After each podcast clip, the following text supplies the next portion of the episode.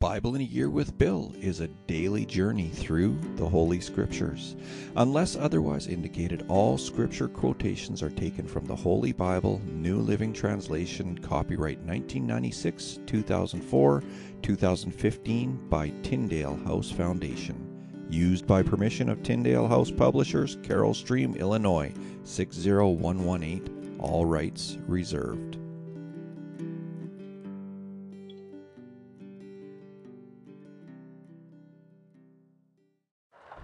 Well, good day and hello to all of you. Welcome to day 217. Today's reading is for August 5th, and it is a rainy, rainy day here in northern Alberta, Canada. Um, I don't know if you can hear the rain hitting the outside of my vehicle here, but it's um, it's really coming down. And uh, anyway, today we are going to be reading from Second Kings. Going to read chapter 23 then we're going to jump over to Second Chronicles chapter 35 and we're going to finish off today's reading with John chapter 7. So let's get right into it with Second Kings chapter 23. Then the king summoned all the elders of Judah and Jerusalem, and the king went up to the temple of the Lord with all the people of Judah and Jerusalem, along with the priests and the prophets, all the people from the least to the greatest. There the king read to them the entire book of the covenant that had been found in the Lord's temple.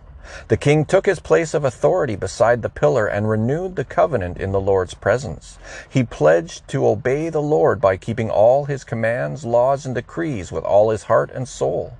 In this way he confirmed all the terms of the covenant that were written in the scroll, and all the people pledged themselves to the covenant.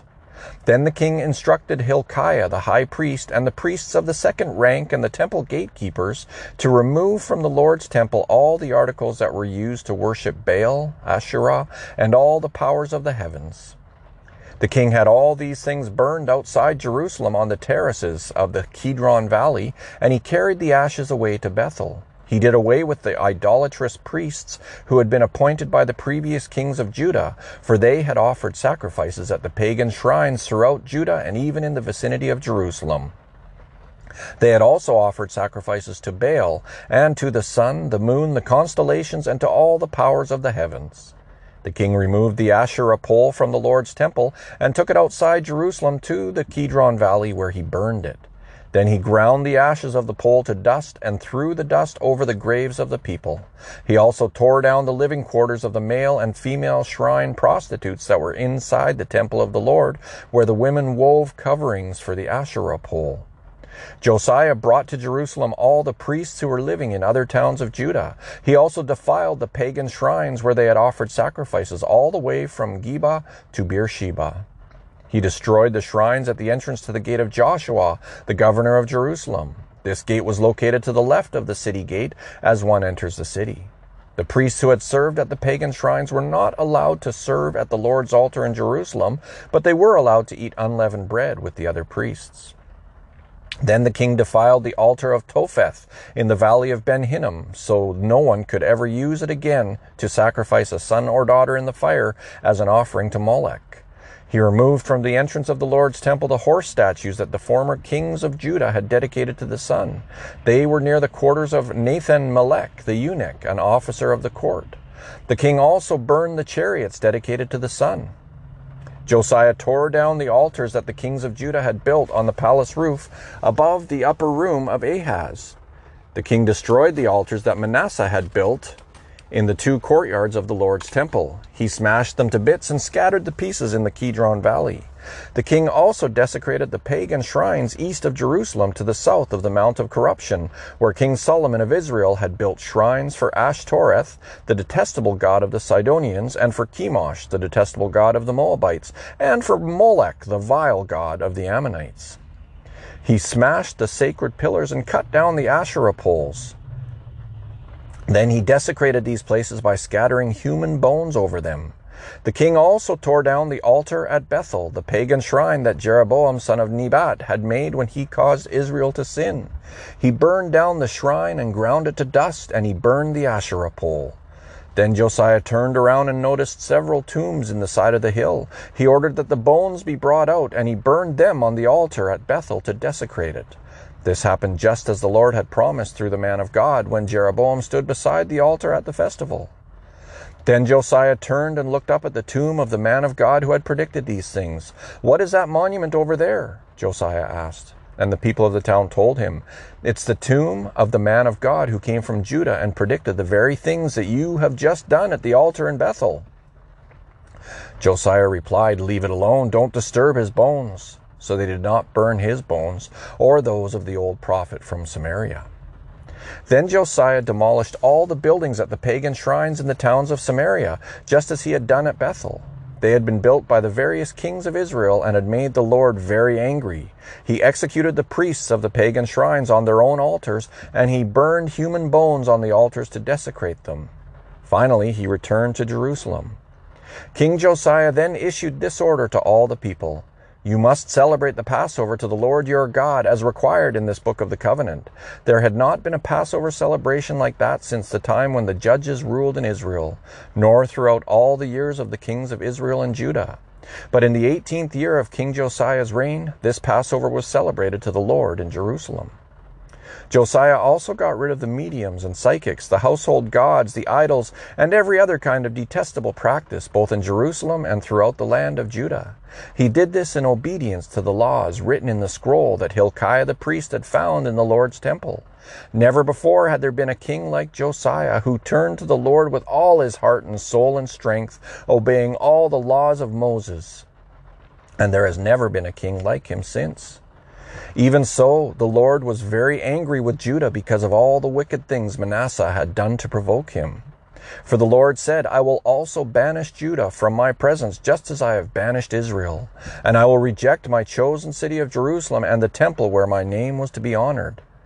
The rest of the events in Josiah's reign and all his deeds are recorded in the book of the history of the kings of Judah. While Josiah was king, Pharaoh Necho, king of Egypt, went to the Euphrates River to help the king of Assyria. King Josiah and his army marched out to fight him, but King Necho killed him when they met at Megiddo. Josiah's officers took his body back in a chariot from Megiddo to Jerusalem and buried him in his own tomb. Then the people of the land anointed Josiah's son, Jehoahaz, and made him the next king.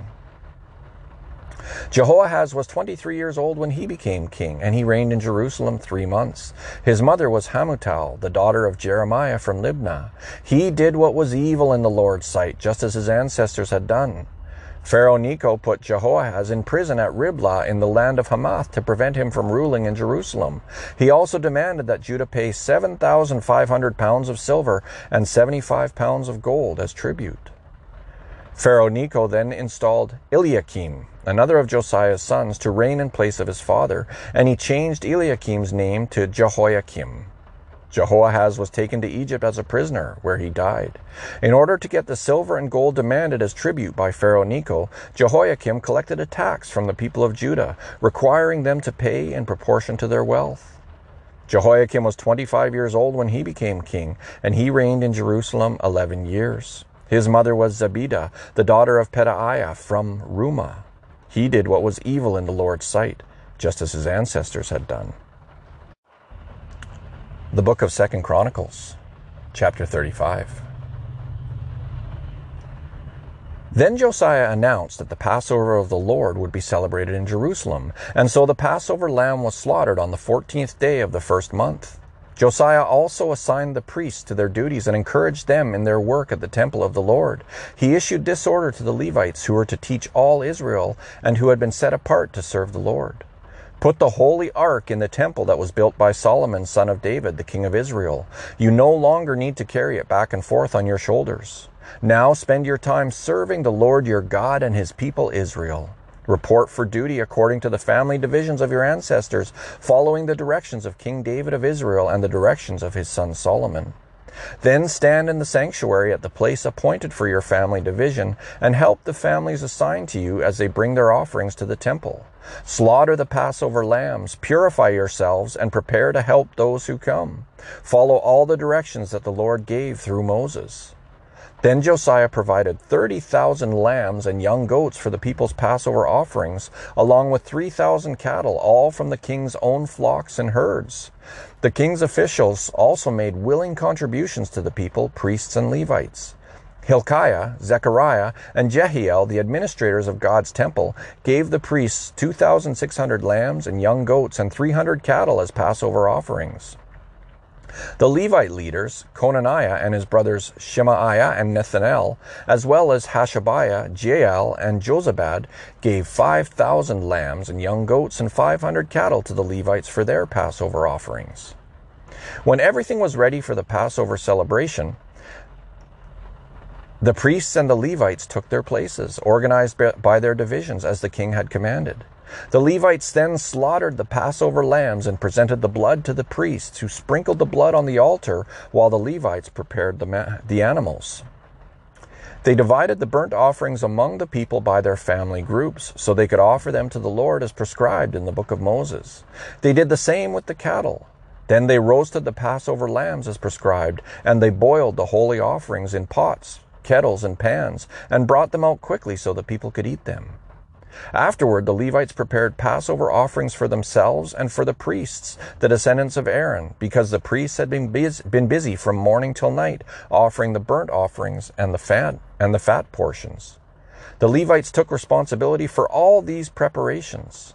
The musicians, descendants of Asaph, were in their assigned places, following the commands that had been given by David, Asaph, Heman, and Jeduthun, the king's seer.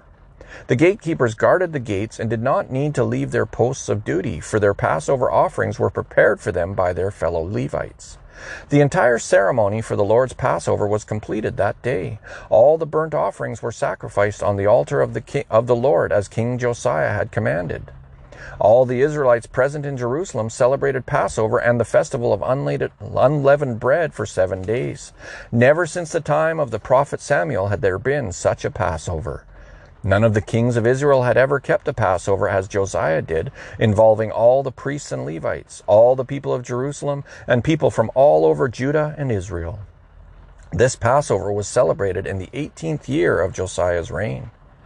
After Josiah had finished restoring the temple, King Necho of Egypt led his army up from Egypt to do battle at Carchemish on the Euphrates River, and Josiah and his army marched out to fight him.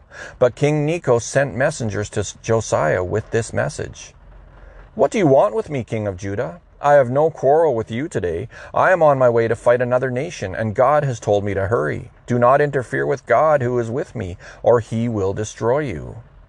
But Josiah refused to listen to Necho, to whom God had indeed spoken, and he would not turn back. Instead, he disguised himself and led his army into battle on the plain of Megiddo. But the enemy archers hit King Josiah with their arrows and wounded him. He cried out to his men, Take me from the battle, for I am badly wounded. So they lifted Josiah out of his chariot and placed him in another chariot. Then they brought him back to Jerusalem, where he died.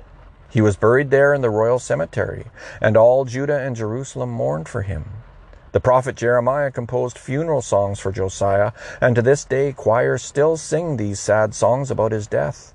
These songs of sorrow have become a tradition and are recorded in the book of Laments. The rest of the events of Josiah's reign and his acts of devotion, carried out according to what was written in the law of the Lord, from beginning to end, all are recorded in the book of the kings of Israel and Judah. The Book of John, chapter 7.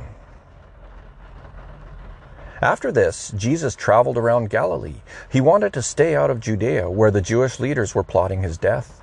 But soon it was time for the Jewish festival of shelters, and Jesus' brothers said to him, Leave here and go to Judea, where your followers can see your miracles. You can't become famous if you hide like this. If you can do such wonderful things, show yourself to the world. For even his brothers didn't believe in him. Jesus replied, Now is not the right time for me to go, but you can go any time. The world can't hate you, but it does hate me because I accuse it of doing evil. You go on. I'm not going to this festival because my time has not yet come. After saying these things, Jesus remained in Galilee. But after his brothers left for the festival, Jesus also went though secretly, staying out of public view. The Jewish leaders tried to find him at the festival and kept asking if anyone had seen him.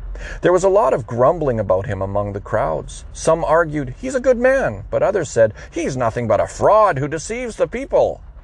But no one had the courage to speak favorably about him in public, for they were afraid of getting trouble in trouble with the Jewish leaders. Then, midway through the festival, Jesus went up to the temple and began to teach. The people were surprised when they heard him. How does he know so much when he hasn't been trained? They asked. So Jesus told them, My message is not my own. It comes from God who sent me. Anyone who wants to do the will of God will know whether my teaching is from God or is merely my own. Those who speak for themselves want glory only for themselves, but a person who seeks to honor the one who sent him speaks truth, not lies. Moses gave you the law, but none of you obeys it. In fact, you are trying to kill me. The crowd replied, You're demon possessed. Who's trying to kill you? Jesus replied, I did one miracle on the Sabbath, and you were amazed, but you work on the Sabbath too, when you obey Moses' law of circumcision. Actually, this tra- tradition of circumcision began with the patriarchs not long before the law of Moses. For if the correct time for circumcising your son falls on the Sabbath, you go ahead and do it so as not to break the law of Moses. So why should you be angry with me for healing a man on the Sabbath? Look beneath the surface so you can judge correctly. Some of the people who lived in Jerusalem started to ask each other, Isn't this the man they are trying to kill? But here he is speaking in public, and they say nothing to him. Could our leaders possibly believe that he is the Messiah? But how could he be? For we know where this man comes from. When the Messiah comes, he will simply appear. No one will know where he comes from. While Jesus was teaching in the temple, he called out, Yes, you know me, and you know where I come from, but I'm not here on my own. The one who sent me is true, and you don't know him, but I know him because I come from him, and he sent me to you. Then the leaders tried to arrest him, but no one laid a hand on him because his time had not yet come. Many among the crowds at the temple believed in him. After all, they said, would you expect the Messiah to do more miraculous signs than this man has done? When the Pharisees heard that the crowds were whispering such things, they and the leading priests sent temple guards to arrest Jesus. But Jesus told them, I will be with you only a little longer then I will return to the one who sent me. You will search for me, but not find me, and you cannot go where I am going. The Jewish leaders were puzzled by this statement. Where is he planning to go? They asked. Is he thinking of leaving the country and going to the Jews in other lands? Maybe he will even teach the Greeks. What does he mean when he says, You will search for me, but not find me, and you cannot go where I am going? On the last day, the climax of the festival, Jesus stood and shouted to the crowds, Anyone who is thirsty may come to me. Anyone who believes in me may come and drink, for the scriptures declare rivers of living water will flow from his heart. When he said living water, he was speaking of the Spirit, who would be given to everyone believing in him. But the Spirit had not yet been given because Jesus had not yet entered into his glory. When the crowds heard him say this, some of them declared, Surely this man is the prophet we've been expecting. Others said, He is the Messiah. Still others said, But he can't be. Will the Messiah come from Galilee? For the scriptures clearly state that the Messiah will be born of the royal line of David in Bethlehem, the village where King David was born. So the crowd was divided about him. Some even wanted him arrested, but no one laid a hand on him. When the temple guards returning when the temple guards returning without having arrested Jesus the leading priests and Pharisees demanded, Why didn't you bring him in? We have never heard anyone speak like this, the guards responded. Have you been led astray too? The Pharisees mocked. Is there a single one of us rulers or Pharisees who believes in him? This foolish crowd follows him, but they are ignorant of the law. God's curse is on them. Then Nicodemus, the leader who had met with Jesus earlier, spoke up. Is it legal to convict a man before he is given a hearing? he asked. They replied, Are you from Galilee too?